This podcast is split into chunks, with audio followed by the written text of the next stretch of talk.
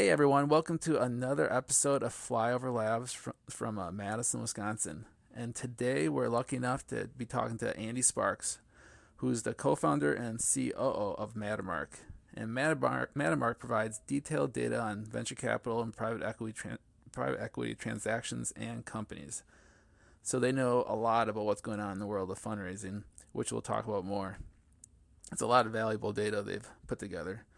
Uh, before starting Mattermark, Andy started a Launchgram, which was uh, sold to Ref- Referly. So I'm really excited to learn more about Andy and Mattermark and how they got things going and what they're up to now. So uh, Andy, thanks for uh, joining us today. Yeah, absolutely. Thanks for having me on. So first, uh, it'd be uh, fun to learn a little bit more about your background. could you kind of just give us a, a little overview on where you came from and what you did before Mattermark? Yeah, absolutely. Um, let's see. So, I, uh, I, I guess I first got interested in in starting businesses um, in college in uh, at Ohio State. So I went to school in the Midwest, and uh, when I was at Ohio State, I was at a, a tailgate one day, and uh, a buddy of mine uh, came up to me and, he's, and he asked me if I knew anything about microbreweries. And uh, I said, no, not really. I knew my dad homebrewed beer, but I don't know much about microbreweries. You know, I think I was 19 years old. And obviously, it's not legal to be drinking, but I think I had a natty light or something like that in my hand. Of course. And he said, uh, he was like, of course. He was like, hey, well, would you want to start a microbrewery? And I was like, well, and it was kind of an odd question, right? And, and I was like, well, you know, that sounds like a lot more fun than anything else I'm doing right now. So yeah, let's do it. and uh, so we started homebrewing beer and like, you know, it's totally legal to buy all the supplies to make beer. And so we, we made beer quite a bit and we got really, actually pretty good at it. And we started a company and we, we built a business plan and, and figured out everything we'd need to buy in order to start a microbrewery. We even tried to, I even pitched investors once.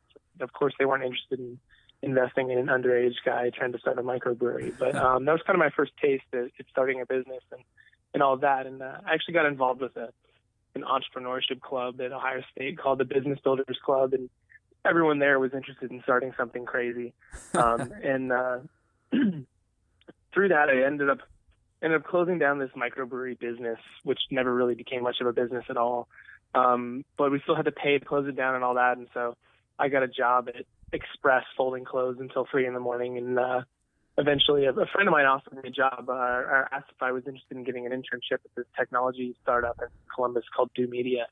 And uh, it was through that that I really started to kind of cut my teeth on, on tech. So I worked as an intern for a year doing data entry and uh, eventually met a guy outside of work who was starting to build a, a company that, that developed iPhone apps.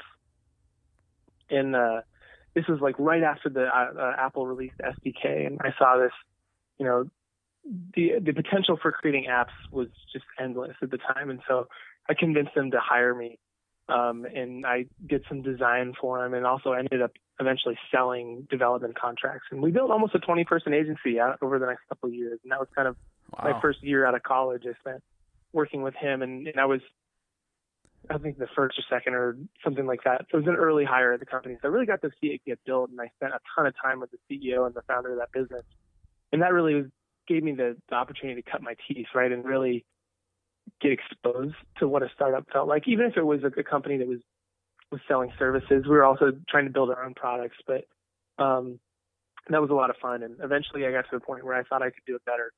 Um, of course, and uh, I, I started my own company, Launchgram, and uh, I, I quit my job and moved out to to San Francisco, and I and I failed miserably because uh, it's not as easy as it looks. no, not always, not usually. What, what what did Launchgram do?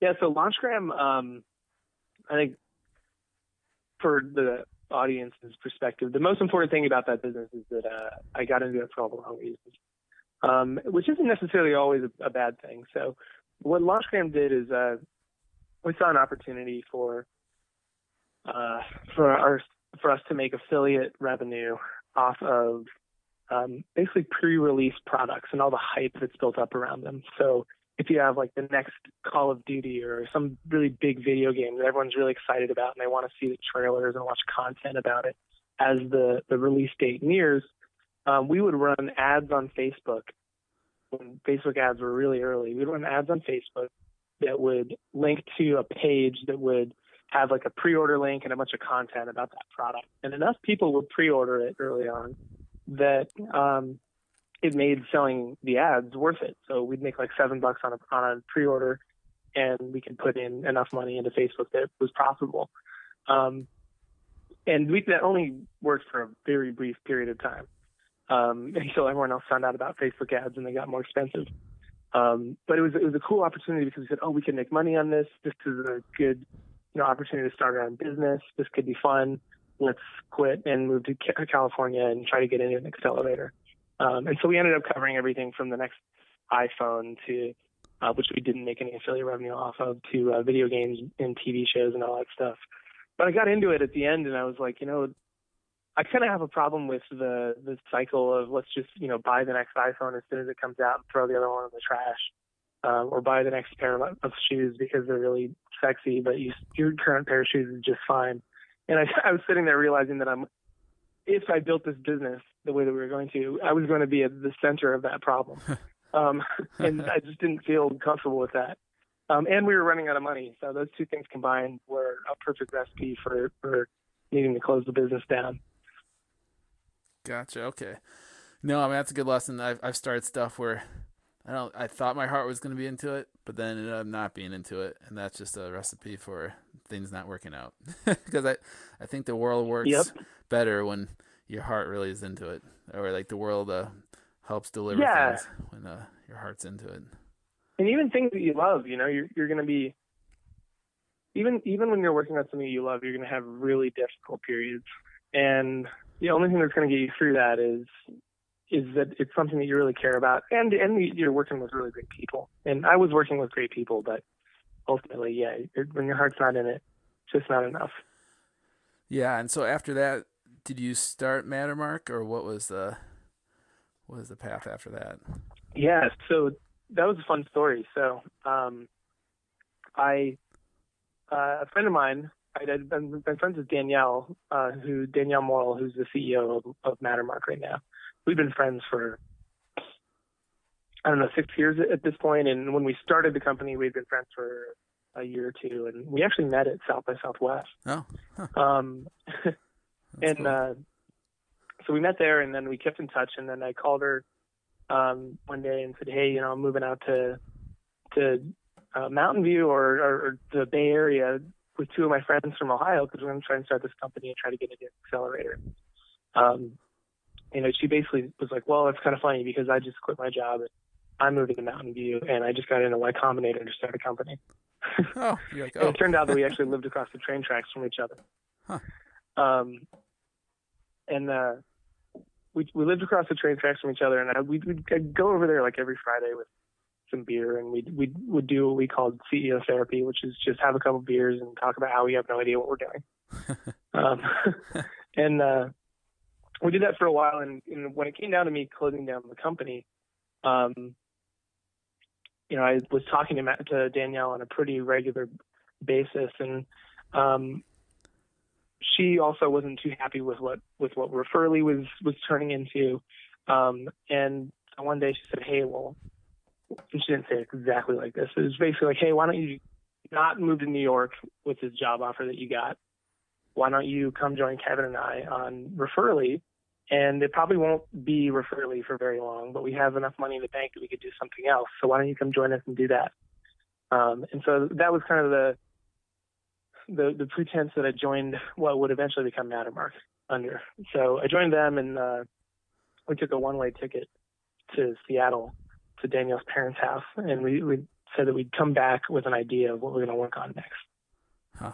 And uh, what we came back with uh, was related to Referly because uh, at the end of Referly's life, and Referly was initially supposed to be kind of an affiliate revenue as a service where you would uh, you know paste the product link into a link shortener, and that uh, if it was like an, on Amazon or something that had an affiliate uh, program, uh, you could put that link into any piece of content. If someone clicked on it and bought a product, you get paid for it. And by the end of Referly, it was really driven by a lot of kind of longer form content where people would write long articles and link to products in it, and then people, enough people would click on it and buy the products that they'd actually be able to make a decent amount of money. Um, But what Danielle really loved was writing. it turned out that she really learned that she loved to write, especially about startups and private companies. Um, and so uh, when we got up to Seattle, we we kind of came to this conclusion that we were pretty unhappy with the state of of reporting and, and tech media and startups, and uh, we decided that we wanted to to build a better uh, media company that covered startups. So we wanted to basically build a TechCrunch killer. That was kind of what we what we would talk about. Um, and we said, well, how are we going to do that? We got to have a way that we're going to find stories that other people aren't telling. And uh, where we kind of landed was, well, um, what if we collected data on these companies, right? What if we just looked at like the growth scores, uh, or I'm sorry, that came way later. What if we looked at um, how fast the company was moving or changing Alexa scores or Twitter follower counts? Um, and this kind of came from Danielle. Had she had worked at a, a company called Seattle 2.0 in the past, and they had this. It was like a media company in Seattle that uh, covered Seattle tech companies, and uh, they had this one feature called uh, Seattle 2.0 Index, where they ranked companies from 1 to 100 in Seattle. And uh, of course, everyone wanted to be number one, and no one wanted to be number 100. right. So it was a pretty popular piece of content, right? Because it was controversial. Um, and so we said, well, what if we ranked all the companies in the Bay Area, right? So we started ranking, you know, Y Combinator and Sequoia and Andreessen's portfolios and looking at just how they were growing based off of their Alexa scores and Twitter follower counts. And that was pretty popular content. And we were really good at getting on Hacker News, the front page of Hacker News. Um, Danielle was writing every day. And uh, at one point, some venture firms started asking us for, they said, can we have the raw data? Can we have the, the spreadsheet? Mm of uh, of, of this data that you're writing about these companies because we'd like to you know see if we can find companies with it. And uh, we thought that was pretty cool. I mean, we dug in a little bit more into that and found that uh, the number of venture firms had even hired engineers to try to build these data-driven sourcing teams. Um, and uh, NEA, which is the biggest venture firm in the world, who was an investor in us, ended up offering us jobs to come in and do this in-house. And this is all over a period of like three or four months. Wow! And that wasn't and, uh, that wasn't once we got the job offer, we oh, go ahead. Well, I was gonna say that wasn't part of the original idea necessarily, or like your business model wasn't necessarily to. No, not at all. Huh, interesting. Okay. No, not at all. The original business model, yeah, was just build a media company and just write content. Okay. Okay. Um, and we played around with it being a subscription and everything like that, kind of like the information or something. But um, yeah, so NEA offered us this job, and we said, okay, well, at this point, there's enough value here. What if we just build a software company that, um, what if we just built a SaaS tool that investors could log in and they could kind of access like a, like a, a browser based spreadsheet uh, about this content. Uh, and then then they could go and kind of source deals themselves. And that's what we decided to do. And so like three weeks later, really ironically, because um, remember we wanted to kill TechCrunch because we didn't think that they were writing good stories really ironically, um, Leena Rao at, at TechCrunch wrote this really good piece of content called The Quantitative VC, which kind of detailed this whole movement of venture firms using data to try to find companies. And she did a really good piece. It was a really good piece. And at the end, it had a paragraph like, and I bet it won't be long before some Silicon Valley startup comes along and, huh. and uh, solves this problem or helps venture firms do this. And so we got in touch with her and we said, hey, can you, can you do a follow up piece in three days? Because we're doing exactly that. Um, and so she did, and that's how we ended up uh, starting Mattermark. Interesting. Well, that's a good story. Yeah, I did not uh, know that whole story. um, so did, did, it's, uh, it's kind of a windy road. Yeah, well, that's how it is a lot of times. And did uh, your prior experiences? Th- do you think that helped you um, start Mattermark? I mean, it, it seems like you guys were pretty flexible, which is uh, you know, sometimes people kind of want to stick to their guns, but you kind of uh changed uh midstream kind of what your focus is going to be. Um, do you think uh, your prior experience helped that? Yeah, I think that. Yeah. I think it definitely did because we were uh, we were pretty self-aware of not wanting to. Danielle had even written this written this blog post called "Zombie Zombie Startups," basically the Walking Dead companies that they just kind of trudge along and, and they really need to be just shut down, but they just survive for longer than they should so we're pretty self-conscious of not wanting our company to just be Walking Dead, right? Um, but we also wanted to. We were still trying to find what we wanted to work on, and we had some money, and um, yeah, we were definitely flexible. I think that Danielle's background, you know, having worked at a media company at Seattle 2.0, but also having done marketing at Twilio, um, was absolutely useful. I mean, everyone's backgrounds I think were useful in different ways, but I think that um, having gone through a failed startup really freshly was really important to all of us because we we just didn't have any ego left. Yep. it was it was we just want to build something that we care about, and we just want to do something that's interesting to us that, and, and see if anyone else finds it interesting. And when we started to find threads of interest from other people, we we ran towards it. No, that makes sense. When what you guys offer is just so helpful to many companies, and and can you give an example of you know uh, a client that you have, like a paying client you have, and and how they use Mattermark, and what type of searches they might do. Yeah, absolutely. Um, I can never totally remember which customers we're allowed to talk Oh, about. that's true. You can you can make one up. not. So I'm gonna look on our website real fast and look at our logos.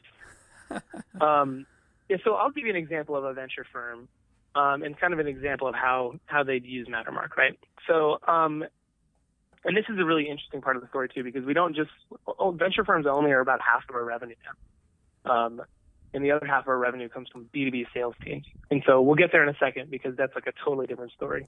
Um, but the way that a venture firm would use our data is um, it kind of depends whether the venture firm is looking for early stage companies or looking for later stage growth opportunities. Um, but let's see. Let's choose one. So let's say that uh, a venture firm is looking to find um, earlier stage companies, and the a venture firm usually has kind of a profile of business that they're looking for, right? That they either want to do a Series A size deal, they only want to do it in the security space, and they want to do it in the United States. Um, those are kind of different. The, the deals have to fit that profile at least roughly in there for them to be able to be interested in it. Um, and so the way that a, a, a VC that wanted to do a Series A in a security company in the U.S. would use Mattermark is they um, would log in to the browser and they basically just run a filter like that. It looks like a spreadsheet and say, okay, I want to do um, B2B security companies in the United States. And um, the cool thing that we can do is with uh, employee count and um, data on when their last funding was, we can kind of get an idea of who's ripe to raise a Series A. Um, and so we can do that by saying, all right, um, here's a company. Let's look at every company that has somewhere between 10 and 35 employees who has not raised the Series A yet. And their most recent round of funding was at least six months ago. Um, and not only that, they've added more than 50% of their headcount in the last year, which means they're adding more and more people. Um, and then basically they'd run that filter and they'd have a list of a couple hundred companies they can go look at. They can either export that into a spreadsheet um, or they can just kind of look at each one and put in uh, in Mattermark. And then at that point, they can also set up alerts to let them know whenever any new company fits that profile, so they can kind of stay on top of a given thesis area um, via email alerts and things like that. Um, so that's one way that people will, will use Mattermark, and that's it's pretty cool. Huh, that's that's super slick. Uh, how many companies are in your database? Do you know?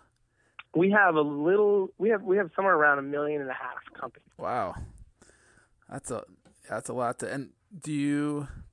I mean, are there a certain subset of those that you kind of pay more closer attention to, or like have more refined data about them, or they're all kind of treated the same? You know, they're they're they're roughly all treated the same. Okay. Um, you know, there there are some that we we, we kind of want to make sure we have as much data on as possible. Okay. Um, you know, once they get to a certain point, like a, a to a certain point of visibility. Um, but yeah, roughly everything's treated the same. Nice. And and uh, so you've raised some money. How so? Um, can you walk us through kind of the when you raised money and how much money you raised, just to give people an idea? Yeah, absolutely. Yeah. We raise money in a really weird way. Okay. So um, even before me joining Danielle, I, uh, Mattermark had raised like a million dollars. That was for Referly. Um, and then basically from June of 2013, when we launched Mattermark, up until the fall of 14, um, yeah, till the fall of 14, we raised money pretty much every other month in some form. that kept you busy. Danielle would get a, one small check. Oh yeah, oh my god. She'd get a small check from this person, a small check from that person. Um, you know, like six or seven months into and to launching Mattermark, we tried to raise a Series A. We went to like eight big firms, and they all said, "No, you're not ready. The venture market isn't big enough." Um, and uh, and all that. So that was kind of disappointing. But then we had a couple investors that said, "Hey, but we're willing to help you try to figure out if you can sell this data to anyone else. Um, so we'll give you a hundred grand or, or 250 grand or something like that." And so we just kind of raised money, like really, really ad hoc. Um, and I think Danielle hated it.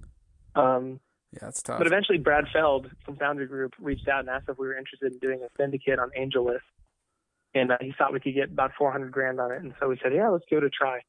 and uh, it ended up over oversubscribing to like almost a million dollars in 24 hours after it was live. And so that we used that as kind of a signal that the market was ready for us to do an A round, which we ended up doing a few months later with Foundry Group, and, and Brad Feld actually ended up leading the, round. And he actually led our most recent Series B as well.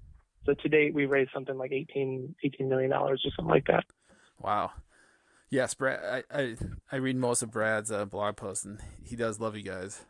He he mentions guys quite frequently. Yeah, he's a positive light. he's a big he's a big uh, I love cheerleader. Yeah, he seems like a good guy. Um. Okay, and uh, so when when you started raising money, did you have much of a platform built with uh, lots of companies in there, or has that kind of evolved in the last uh, year or two? Well, we had we had some money. Yeah. Um, yeah. When we launched Mattermark, still left from Referly. Um, we did raise a little bit of money right around then. But when we when we launched Mattermark, um, it was very different than it is today. I mean, we we had, you know, maybe uh, I think in the tens of thousands of companies in Mattermark, um, and the data that we had on each one of them was far less complete and accurate than it is today. um, so we've scaled up quite a bit and we've been able to cover a lot more companies and, and do things in different ways. Um, but yeah, I mean, when we launched, it was it was an ugly, ugly product, and it was a, it was one of those moments where, you know, I'd I'd done some product design in the past, and then, um, you know, I'm not like a, I didn't study design or anything, but I've been a designer, and and when we launched Mattermark, it, I was like, this bothers me. I mean, this thing is ugly and it's terrible. um, but Danielle and Kevin were like, no, we just had to get something out there, and uh, and obviously that's a lesson I've learned a million times since. That you know sometimes you just have to get something out there for people to use and to try. Um, and that's a battle that never never goes away. I mean, even as you get bigger and where we're at now, it is a 50 person company. Um, we're still learning the balance between when do we just get something out there and when do we build it the right way so it can scale and, and not shoot ourselves in the foot down the road.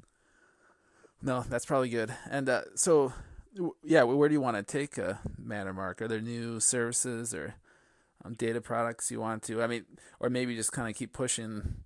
I don't know, pushing. Push is not the right word, but uh, you know, going after the the B two B clients, which is actually a quite smart and is probably a pretty wide open opportunity or pretty massive. Yeah, it's obviously a much larger market, and, and so the way I kind of think about it is what we want to do is provide data that lives where you work. Um, and and what that means is that we have a ton of data on private companies, data on how fast they're growing, data on where they live, data on um, what they do, all that stuff, and that can be really valuable to B2B sales teams because when a B2B sales team is trying to use firmographic data, and when I say firmographic, I mean like, you know, how large is the company, what do they do, et cetera. Um, when they're trying to use firmographic data to target new customers, um, they obviously need to be able to go to a place and say, all right, I want to find companies that are B2B, that are in enterprise software, that are, you know, in this region and that they're this size. And we can give them all of that.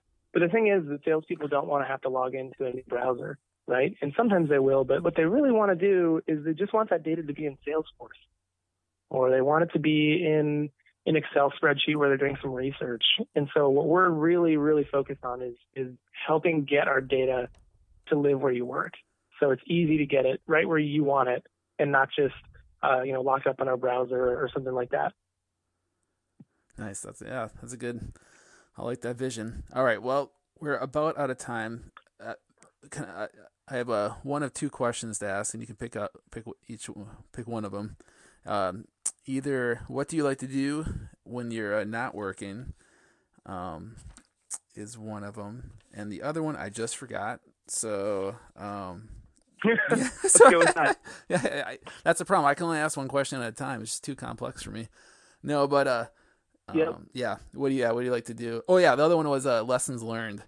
Uh, if uh, you know, are there any lessons you've learned uh, since starting Mattermark you like to share, or what do you like to do outside of work? Yeah, I could probably answer two really briefly. Okay. Um, I mean, the first one I love to I love to to cook out. I got a little bit of a backyard in San Francisco, and I love to have people come over. And this weekend we're uh, we're doing what we call a, a feast of strength, where we uh, we're cooking like four chickens, and we're doing a, a hot sauce tasting. We got like 20 Ooh. types of hot sauce, and then we're gonna try to find our best one. Nice. Um, other lessons learned. Um, I mean, there's so many. um, there's so many lessons learned. It's hard to pick. I mean, the one early on is uh, find great people to work with. Um, that's that's a lesson I learned. Is that I think one of the most important things is just finding really good partners, and I found that in Danielle and Kevin. Um, work on something that you really care about. I mean, that's a trope that you hear from every entrepreneur, but I think it's it's a trope because there's a lot of truth to it. Um, you know, don't always don't don't wait forever to launch the product that you're building. I mean, that's another one. You also hear that all the time.